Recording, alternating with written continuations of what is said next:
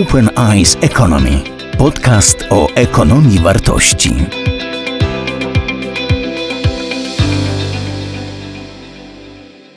Teraz przejdźmy do tej e, części, którą ja przygotowałem i za jakiś czas e, później poproszę e, pana profesora o dalszy komentarz. Ta część, którą przygotowałem, dotyczy już Polski w tym polskiej gospodarki, ale także i tego instytucjonalnego kontekstu, o którym w pierwszej części mówiłem. Ten slajd pokazuje kilka zagrożeń strukturalnych, które stanowią słabości e, polskiej gospodarki.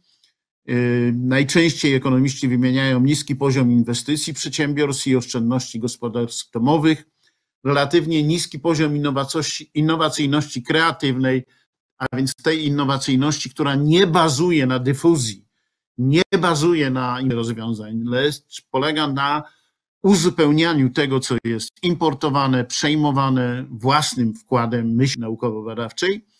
I trzeci to jest relatywnie wysoki poziom długu publicznego, przy czym ważne jest to, że ten poziom e, długu publicznego e, zmniejsza się w stosunku do PKB w momencie, kiedy mamy wysoką koniunkturę i mm, wysoki, wysoką dynamikę wzrostu gospodarczego. Tak jest, było przez ostatnie e, lata, od praktycznie roku 2014 i w związku z tym ten poziom został wyraźnie obniżony, ale jednocześnie istnieje w polskiej gospodarce bardzo wysoka strukturalna podatność na gwałtowny wzrost poziomu publicznego w momencie, kiedy e, następuje spowolnienie gospodarcze ten slajd pokazuje właśnie ten problem e, relatywnie niskiej e, e, stopy oszczędzania i inwestycji, szczególnie w przedsiębiorstw. Wyraźnie widać, że te dwa zjawiska się ze sobą jakoś wzajemnie uzupełniają, kojarzą, co powoduje w konsekwencji właśnie ten niski poziom innowacyjności kreatywnej, bo poziom inwestowania w sektorze prywatnym jest zbyt niski. E, wspominałem o tym, że polska gospodarka charakteryzuje się relatywnie niskim poziomem innowacyjności. To są e, analizy robione głównie przez Unię Europejską i Polska w tym rankingu innowacyjności, tutaj jest strzałka, pokazuje, gdzie Polska jest umiejscowiona. No jest w grupie krajów naszego regionu, ale chcę powiedzieć, że są takie kraje w naszym regionie, jak na przykład Estonia, które e, mają znacznie wyższe niż Polska e, wskaźniki innowacyjności i skracają dystans do krajów najwyżej rozwiniętych w Unii Europejskiej. Innym elementem jest to, E, tą słabością jest indeks gospodarki cyfrowej. E, zresztą w tej chwili widzimy, jak dużo problemów, szczególnie w edukacji, w systemie administracji publicznej mamy e, z możliwości korzystania z rozwiązań cyfrowych, jak wiele tutaj jest barier, jak słabo jesteśmy w tej dziedzinie zaawansowani. Pewnie biznes wygląda inaczej, ale głównie ten biznes, który mm, jest duży, i ma znaczący udział kapitału e, zagranicznego. E, ten slajd e, pokazuje jeszcze jedną bardzo istotną słabość polskiej gospodarki, a mianowicie on pokazuje, że jaki jest udział płac w wartości dodanej przemysłu przetwórczego. Co oznacza to umiejscowienie Polski w obszarze, w którym udział płac w wartości dodanej jest niski? To znaczy, że nawet jeśli my jesteśmy dynamicznym eksporterem, nawet e, jeśli zachowujemy wysoką konkurencyjność, to głównie e, za sprawą udziału e, w międzynarodowych sieciach dostaw, ale takiego udziału, który niewiele wysoko opłacanych miejsc pracy generuje, E, często e, powtarzam, że jesteśmy mistrzami w przykręcaniu śrubek, jesteśmy wielką montownią a w konsekwencji, jeśli nasza konkurencyjność bazuje na taniej pracy, to nie ma warunków do wzrostu innowacyjności, bo żeby być, mieć innowacyjny biznes, innowacyjne przedsiębiorstwa, trzeba po prostu zatrudniać e, ludzi o znacznie wyższych kompetencjach, a żeby ich zatrudniać, to trzeba oczywiście im znacznie, e, znacznie ich lepiej wynagradzać. I to staje się pewną barierą. E, ten slajd, który przygotowany był szereg lat temu, stanowił źródło wskazania, że polska gospodarka jest gospodarką, w której występuje pułapka E, średniego e, dochodu. E, później często te rzeczy były powtarzane i czasami źle interpretowane, bo nie chodzi o to, żeby automatycznie podnosić wynagrodzenia, natomiast chodzi o to, żeby przedsiębiorstwa przechodziły od jednego modelu konkurowania, czyli modelu opartego o niskie wynagrodzenia i modelu, który jest oparty głównie na niskiej cenie wytwarzanych dóbr i usług, w kierunku modelu, w którym chodzi o jakość dóbr i usług, ale taki model, dużo bardziej innowacyjny, wymaga oczywiście zatrudnienia znacznie bardziej e, wykwalifikowanych pracowników i lepszego ich wynagradzania. Więc to nie jest automat, który można załatwić, płacimy więcej i wszystko się stanie. To nie jest rozsądne ekonomiczne rozumowanie. Ten slajd pokazuje to zjawisko, o którym mówię, że jeśli następuje spowolnienie gospodarcze, natychmiast Nasz dług publiczny gwałtownie wzrasta. Tu mamy dwa spowolnienia.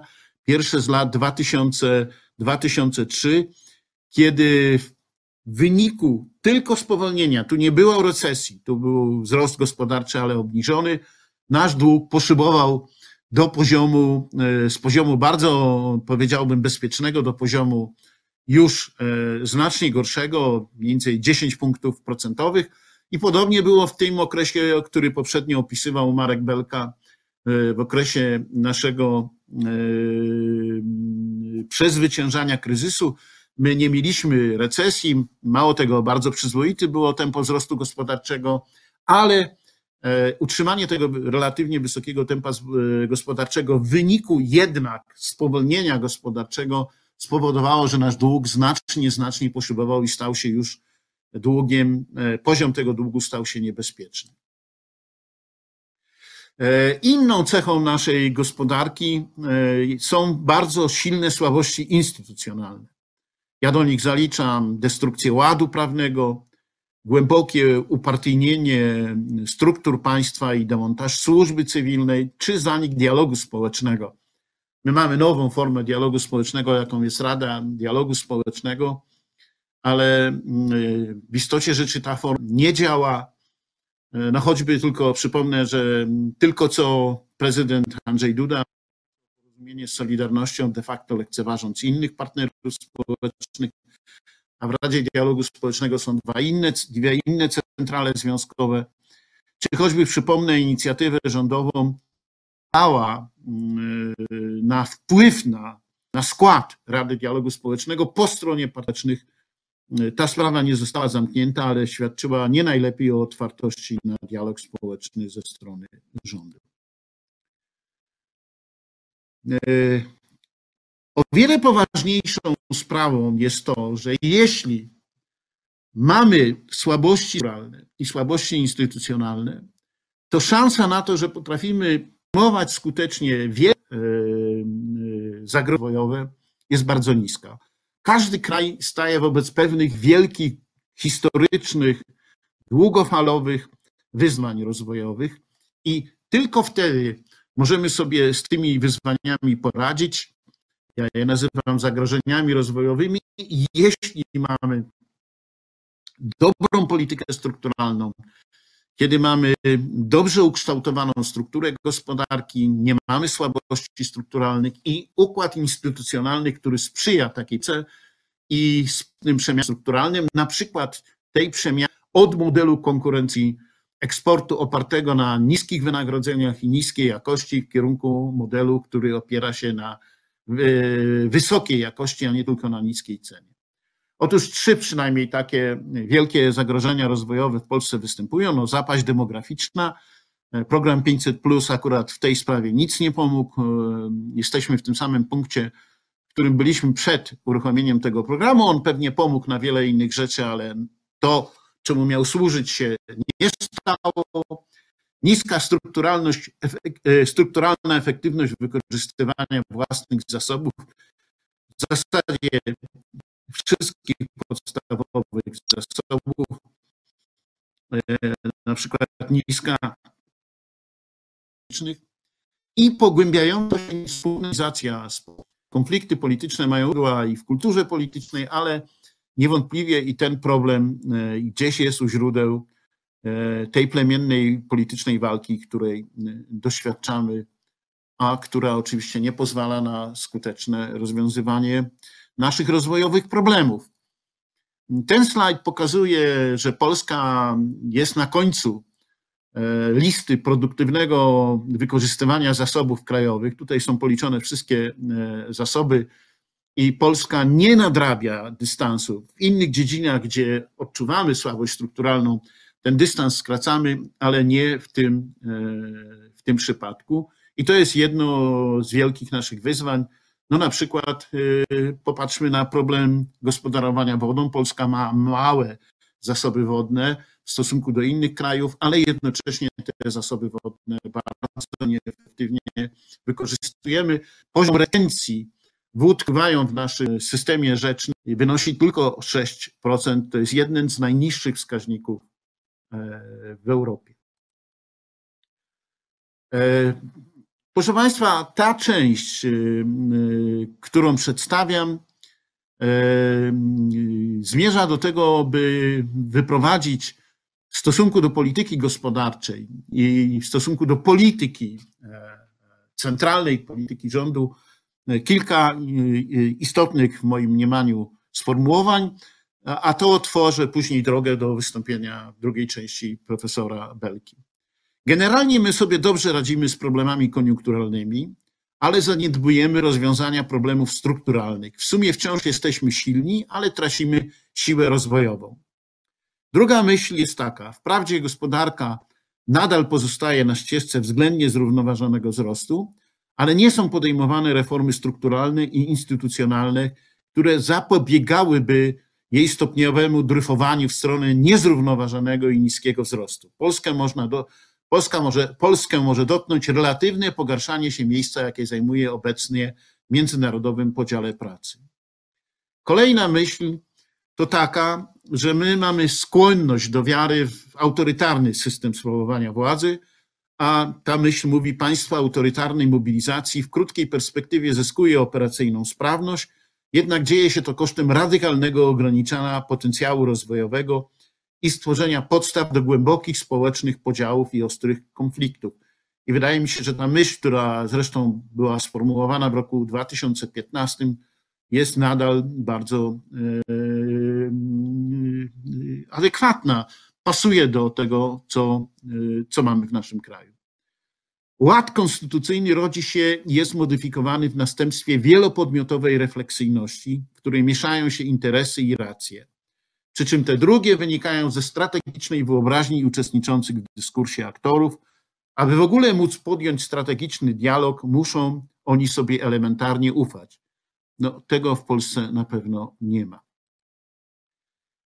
Następne dwie myśli. Przedsiębiorczość i innowacyjność rozwija się tylko w warunkach specyficznego i organicznie formującego się ekosystemu gospodarczego który może być tylko częściowo i stopniowo kształtowany przez administrację publiczną i to taką, która jest politycznie niezależna i wysoce profesjonalna.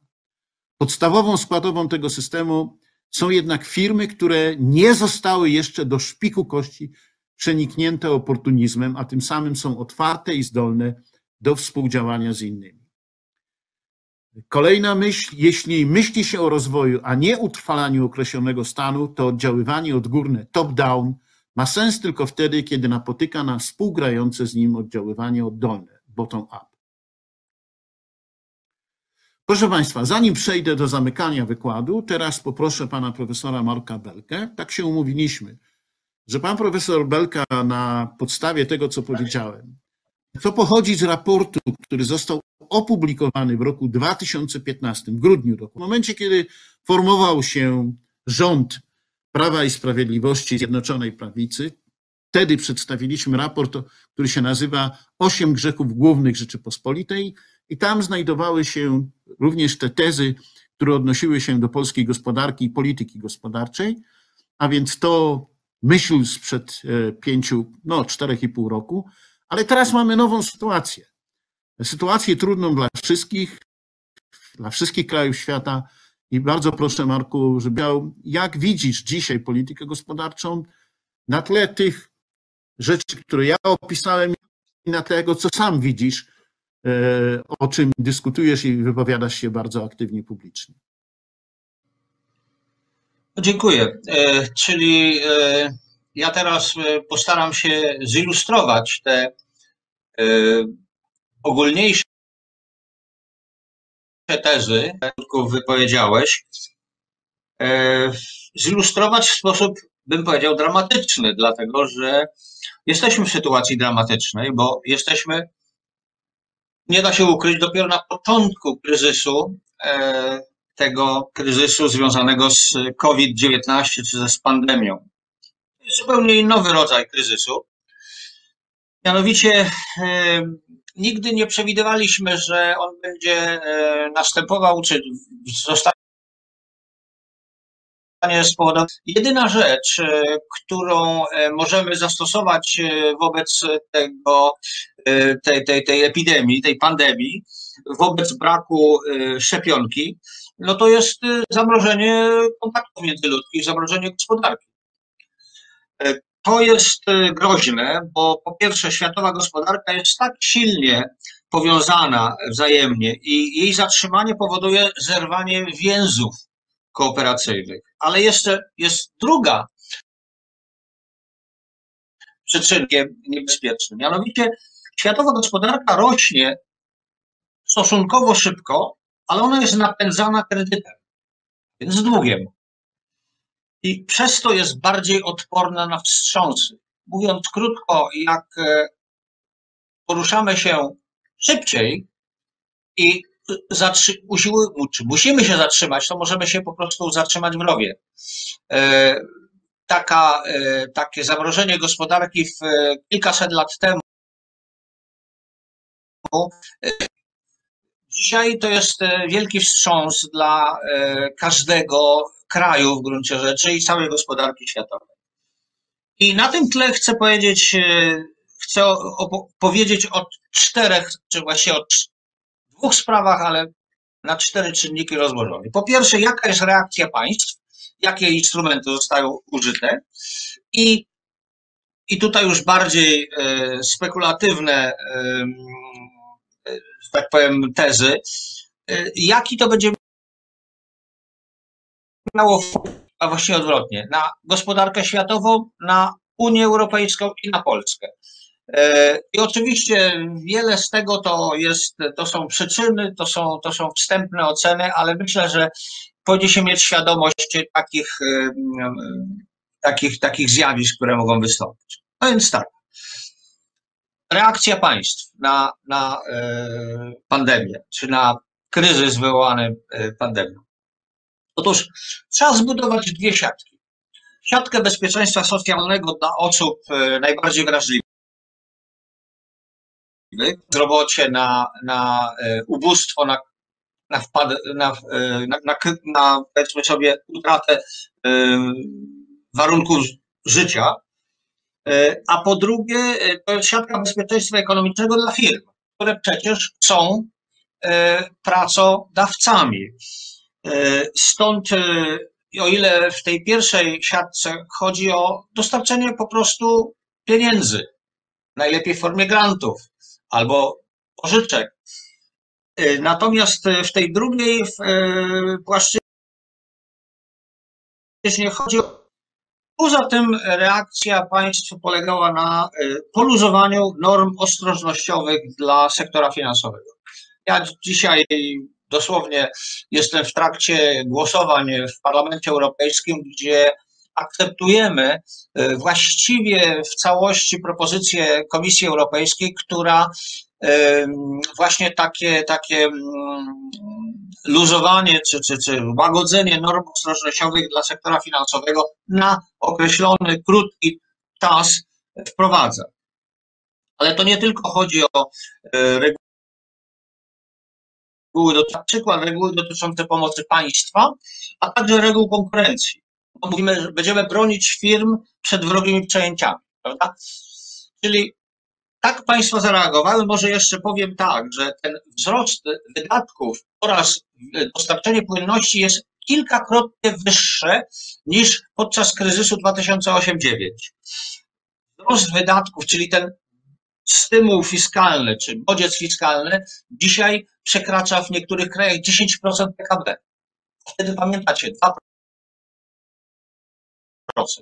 Natomiast e, jeśli chodzi o e, luzowanie ilościowe, quantitative easing, to e, ocenia się, że ono jest też dwu, trzykrotnie większe niż w okresie 2008-2009 i charakterystyczne, że dotyczy także krajów rynków rozwijających się, nie tylko krajów wysoko rozwiniętych, ale także krajów, krajów powiedzmy, że emerging markets. Polska zresztą Właśnie nie wiadomo, czy się kwalifikuje jako kraj wysoko rozwinięty, czy jako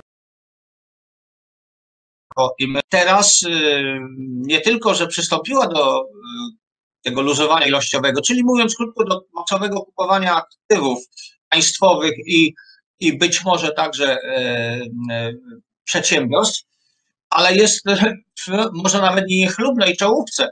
E, szwajcarski bank UBS porównał to, co się dzieje w różnych krajach emerging markets, i o ile większość tych krajów nie przewiduje zgromadzenie w narodowych bankach więcej różnych aktywów, to e, w Polsce może to sięgnąć 10%. A więc jak już żeśmy przystąpili do tego, to już, że tak powiem, z grubej rury. No i teraz, jakie to będzie miało skutki dla gospodarki światowej? No oczywiście przede wszystkim nie wiemy, ale co wiemy, to po pierwsze wzrośnie dług. I to wzrośnie istotnie publiczny yy, oraz prywatny. Publiczny spowoduje oczywiście wzrost yy, budżetu, ale uwaga, ja przewiduję, że możemy mieć do czynienia w jakiejś e, niedalekiej przyszłości z umorzeniami tego długu. Bo skoro on będzie przejmowany przez, przez banki centralne, to będziemy mieli do czynienia, no możemy mieć z taką możliwością do czynienia. Oraz, e, zaraz do tego wrócę, oraz e, wzrośnie dług prywatny, bo i tutaj mogą mieć do czynienia, mogą, mogą mieć miejsce bank.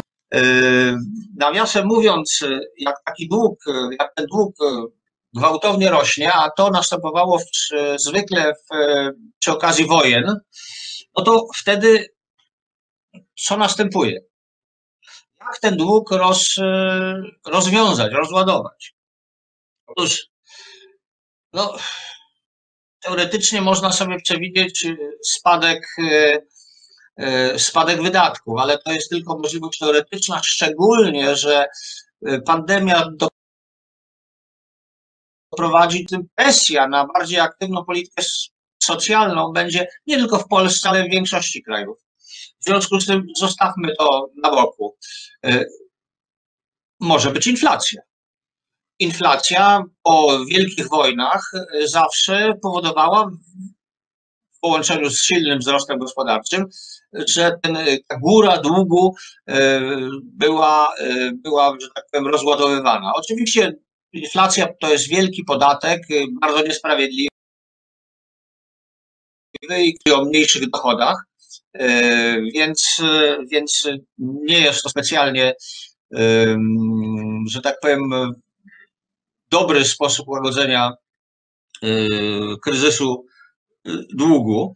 No ale przede wszystkim to inflacji na horyzoncie jak na razie nie widać, więc nie wiadomo, czy, czy ona przyjdzie. Ja się obawiam, że możemy mieć do czynienia z, na pewnym etapie z właśnie tym, co przed chwileczką wspomniałem, z umorzeniami długu. Helikopter money, czyli pieniądze zrzucane z helikoptera. To niekoniecznie w dosłownym tego słowa znaczeniu, ale państwo wydaje pieniądze e, pożyczone od e, Narodowego Banku Polskiego, pośrednio albo bezpośrednio. I te, e, i te, i te, i te, i te obligacje nigdy nie będą spłacone. To brzmi jak jakiś czarny sen, ale proszę zauważyć, że Bank Japonii trzyma ma kilka wartości obligacji państwowych. Stany Zjednoczone, Federal Reserve 10%, a to wzrośnie prawdopodobnie do 20%. Podobnie z EBC. No my od zera, ale dzielny nasz y, prezes y, obiecuje, że to się zmieni. Więc na pewno wzrośnie dług. I co za tym idzie, możemy się spodziewać jakichś sposobów jego rozładowania. No, myślę, wzrost podatków. W całym świecie. A do Polski zaraz wrócę. E, a co z globalizacją, z globalną gospodarką? Otóż może nastąpić pewnego rodzaju cofnięcie globalizacji i pewnego rodzaju regionalizacja, czyli Azja znaczy Daleki Wschód będzie, że tak powiem, e, bardziej współpracował i handlował ze sobą, Stany Zjednoczone raczej właśnie na kontynencie Ameryk obu, no i Unia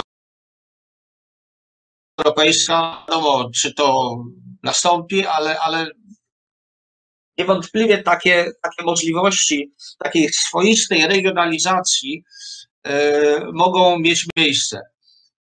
To jest dla Europy dosyć niebezpieczna sprawa, dlatego że mm, poza tymi trzema ośrodkami e, globalnej gospodarki pozostanie Afryka, która jest e, miękkim podbrzuszem, stanem się demograficznym i politycznym Europy.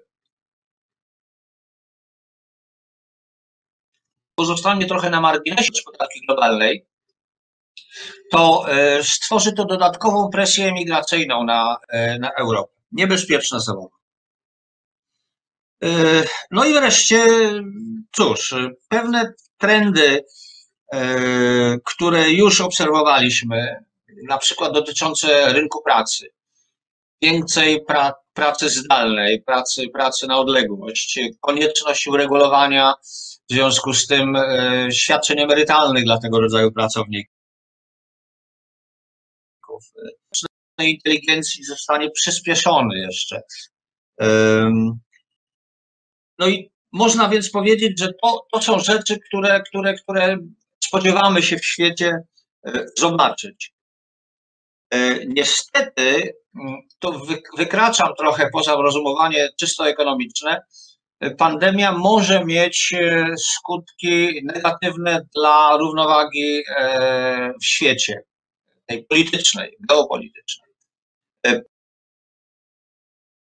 pamiętam 2008-2009 były rozwiązywane wspólnie, w jakiejś koordynacji międzynarodowej. Dzisiaj mamy do czynienia z e, e, niemalże zimną wojną między Stanami Zjednoczonymi i Chinami. I, i, I tutaj powiedzmy sobie, raczej rywalizacji możemy się spodziewać w przyszłości więcej niż współpracy.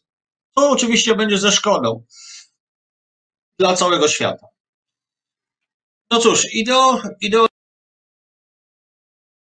znaczy, wyrażają nadzieję, że ten kryzys spowoduje pewne otrzeźwienie y, społeczeństwa, y, zmianę, bardziej trwałą zmianę y, nawyków konsumpcyjnych, e, mniej masowej konsumpcji, więcej e, dbałości o środowisko.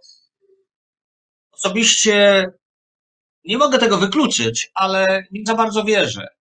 E, raczej spodziewam się, że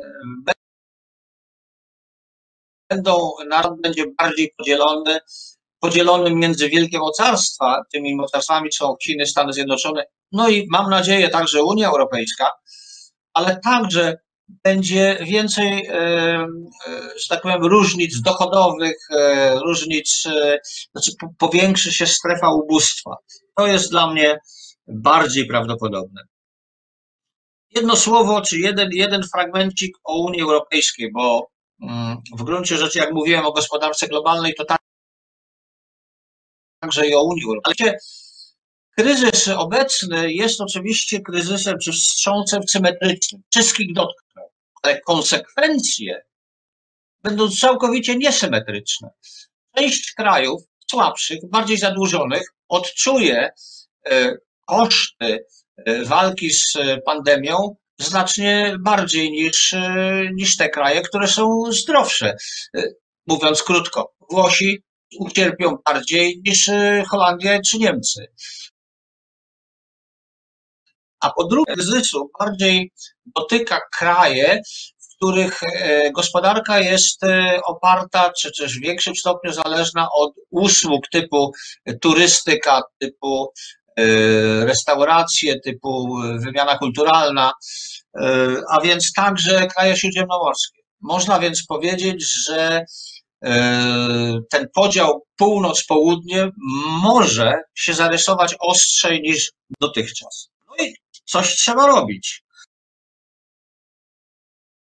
Mianowicie w Unii Europejskiej w tej chwili dyskutujemy nad budżetem, tym klasycznym siedmioletnim, to są tak zwane wieloletnie ramy finansowe, MFF e, po, po angielsku, który zwykle ma wielkość około jednego e, biliona e, euro, czyli tysiąca miliardów euro. To jest zaledwie 1% PKB Unii Europejskiej, ale mówi się także o konieczności stworzenia podobnego w rozmiarze, a może i większego,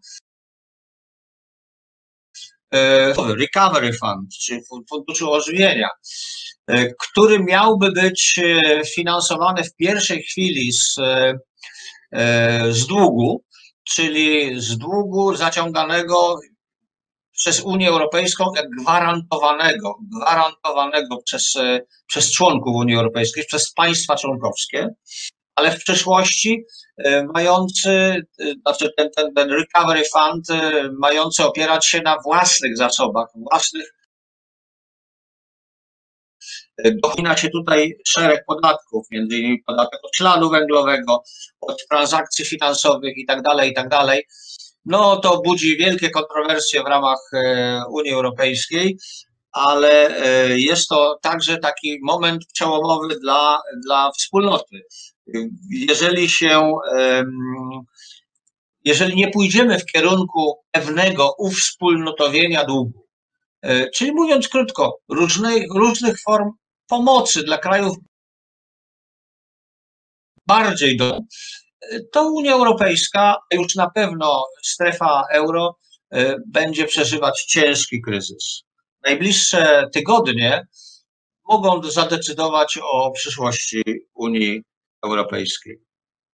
Z naszego punktu widzenia ważne jest to także, że w podziale pieniędzy e, pojawią się nowe priorytety. I nie mam tutaj na myśli tych, o których ciągle mówiliśmy, czyli, czyli Zielony Ład, e, cyfryzacja gospodarki. Także chodzi o to, że pojawia się nowa klasa czy nowa grupa państw członkowskich, e, które będą miały e, jakby moralne prawo żądać od reszty solidarności. Dotychczas Polska i inne kraje nowo przyjmowane, powiedzmy sobie, czy ostatnio przyjmowane, były, no, można powiedzieć, tym biorcą e, funduszy. Teraz mamy bardzo silną konkurencję. Hiszpania, Grecja, Włochy albo mogą się znaleźć w trudniejszej sytuacji niż kraje e, Europy Środkowo-Wschodniej. Będziemy mieli więc więcej chętnych do podziału tego tortu. No i ostatnia rzecz, może najciekawsza. Co się w Polsce zmieni? Otóż wszelkie prognozy mówią, że to zatrzymanie gospodarki w Polsce spowoduje znaczne załamanie, ale też stosunkowo. Jeżeli do tego, żeby, ta, e, żeby, to, żeby koniunktura miała kształt litery V. No ale oczywiście e, to są tylko e, prognozy, które mogą się nie sprawdzić, szczególnie kiedy będziemy mieli drugą falę, jeżeli będziemy mieli drugą falę zakażeń i w związku z tym proces odmrażania gospodarki zostanie powstrzymany. Można się liczyć e, z tym, że mm, no właśnie, zacznijmy od długu. To, co mamy w tej chwili w Polsce, jest o tyle groźne, że e, my tak naprawdę prawdopodobnie przekroczymy granicę 60% zadłużenia. Z tym, że ukryjemy to jako kraj w Państwowym Funduszu Rozwoju, który no, nie jest jeszcze częścią, przynajmniej formalnie, e, finansów publicznych do tego stopnia, że e, jakby to powiedzieć, możemy sami siebie oszukać na tej, tej regule wydatkowej. Oczywiście Unia Europejska, czy Komisja Europejska doskonale będzie wiedzieć, wiedzieć o tym, że przekroczymy, czy bardzo zbliżymy się do 60%, no ale my po prostu będziemy udawać, że norma konstytucyjna nie zostanie przekroczona lub zagrożona. To oczywiście ma bardzo negatywne skutki, e, jakby to powiedzieć, dla instytucji, bo to oznacza, że także na tym pojacia e, reguł, i to w tym przypadku reguł konstytucyjnych. Wydaje się być to e, nieuchronne i wyraźnie chciałbym określić swoje stanowisko. Nie o to chodzi, żebyśmy dzisiaj e, wielkie armaty e, nie, nie wyciągali i nie pomagali gospodarce lub, e, lub, lub, lub po prostu społeczeństwu w przetrzymaniu tego, tego zamrożenia. Tylko trzeba otwarcie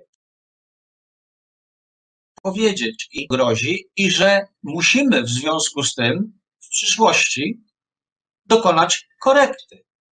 A jaka to będzie korekta? No niestety, wydaje mi się, że albo nam grozi inflacja, jako mniejszy obszar walutowy, obszar walutowy złotego to nie obszar eurostrefy, e, grozi nam e, inflacja szybciej niż, e, niż, niż w Europie, chociaż no na horyzoncie to raczej spodziewamy się bardzo znacznego jeżeli inflacja okaże się być e, niewysoka, czego sobie możemy życzyć, to będzie trzeba e, liczyć się z podniesieniem podatków. A więc ktoś będzie musiał za to zapłacić. I to nie tylko milionerzy w cudzysłowie, ale także ludzie znajdujący się tylko lekko powyżej średniej. Bo przecież jedną z konsekwencji tej, tego zamrożenia będzie powiększenie obszaru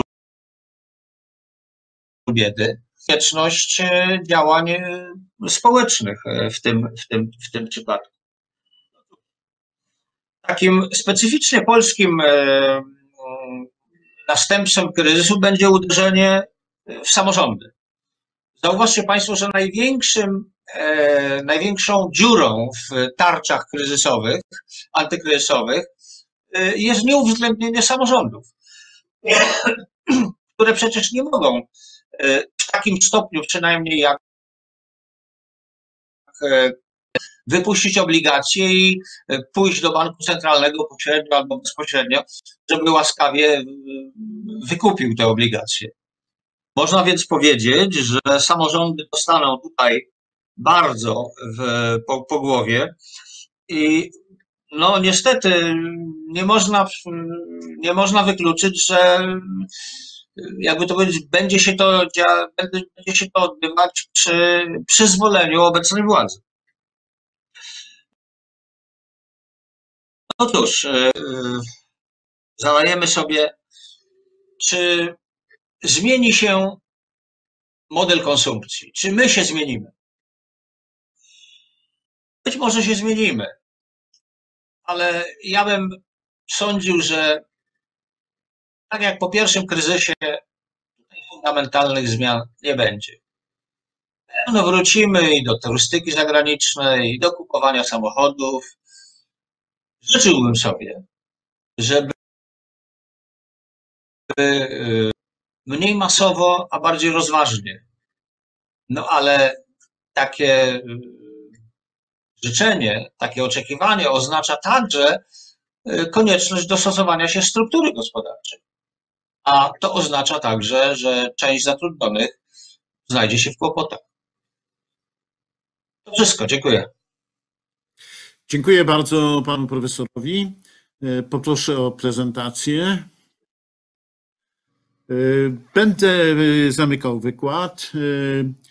I jakie chciałbym Państwu przedstawić myśli końcowe? Obecny kryzys pokazuje wyraźnie, że w teorii potrzebujemy nowej syntezy ekonomicznej, nowej syntezy ekonomicznej teorii państwa oraz politycznej teorii gospodarki. Taka synteza będzie możliwa tylko wówczas, gdy ekonomiści zaczną znacznie szerzej korzystać z dorobku innych nauk społecznych oraz biologii, na przykład z teorii ewolucji. Uczynią ekonomię bardziej tym, czym była u swego zarania, nauką społeczną, a nie nauką techniczną. Po drugie, zasadniczych pozytywnych odpowiedzi trzeba na, szukać nie w samym państwie czy w rynku, lecz po stronie kultury i społeczeństwa, które nie są tylko instytucjami pośredniczącymi pomiędzy państwem i rynkiem. Jeśli nie uzyskują niezbędnego poziomu samoorganizacji i autonomii, to nie będzie dobrze funkcjonować ani państwo, ani rynek. Tylko zwrócenie się tamtą stronę, czyli uwzględnienie roli kultury, aktywności społeczeństwa, samorządności, postawienie na solidarność y, społeczną, to wszystko otworzy nowe możliwości rozwojowe. I polityka gospodarcza, aby mogła znajdować odpowiedzi na te problemy, wobec których stajemy, musi, stawiać sobie trzy rodzaje pytań. Albo my musimy polityce gospodarczej stawiać trzy rodzaje pytań. Po co? Czyli w jaki sposób ma się odnosić do tego, co najistotniejsze, do jakości życia. Dwa, na podstawie jakich reguł i jak. Czyli musimy kojarzyć w polityce gospodarczej różne role eksperckie, menedżerskie, ale także przywódcze. I w związku z tym polityka gospodarcza musi równorzędnie działać w trzech różnych porządkach: porządku operacyjnym, porządku i porządku aksjologicznym. I te trzy porządki muszą być w jakiś przekonywujący, wspaniały sposób połączone. I musi dysponować rodzajami zasobów wiedzy, a więc takiej wiedzy, o której na innym wcześniejszym wykładzie mówiłem, obiektowej, systemowej i wiedzy modalnej. Proszę Państwa, e, dzisiejszy wykład dotyczył takich zagadnień jak aksjologiczne podstawy polityki gospodarczej, podstawowe wymiary polityki gospodarczej, sytuacja i perspektywa kryzysie związanym z pandemią. O tym wszystkim mówił pan Marek Belka, któremu serdecznie dziękuję za przyjęcie zaproszenia do udziału w tym wykładzie. Mówiłem też na końcu o rolach, różnych rolach społecznych związanych z prowadzeniem polityki gospodarczej. Dziękując Państwu za uwagę, zapraszam na następny wykład. Ten wykład y, będzie przedstawiony tydzień później, 21 maja, a moim gościem będzie inny były prezes Rady Ministrów Włodzimierz Cimoszewicz, także obecnie europoseł i były marszałek Sejmu. Tematem wykładu będzie problematyka współurządzenia czy współzarządzania, bo tak tłumaczy angielskie governance i jego konceptualne podstawy. Także będziemy mówili o tym, co się dzieje teraz, co się dzieje także w Unii Europejskiej. Będzie to kontynuacja tej dzisiejszej rozmowy, ale nie dotyczyła, nie będzie dotyczyć w takim stopniu kwestii gospodarczych. I tradycyjnie zapraszam Państwa na Open Eyes Economy Summit 17-18 listopada Krakowie. Mam nadzieję, że kongres się będzie mógł odbyć. Dziękuję za uwagę.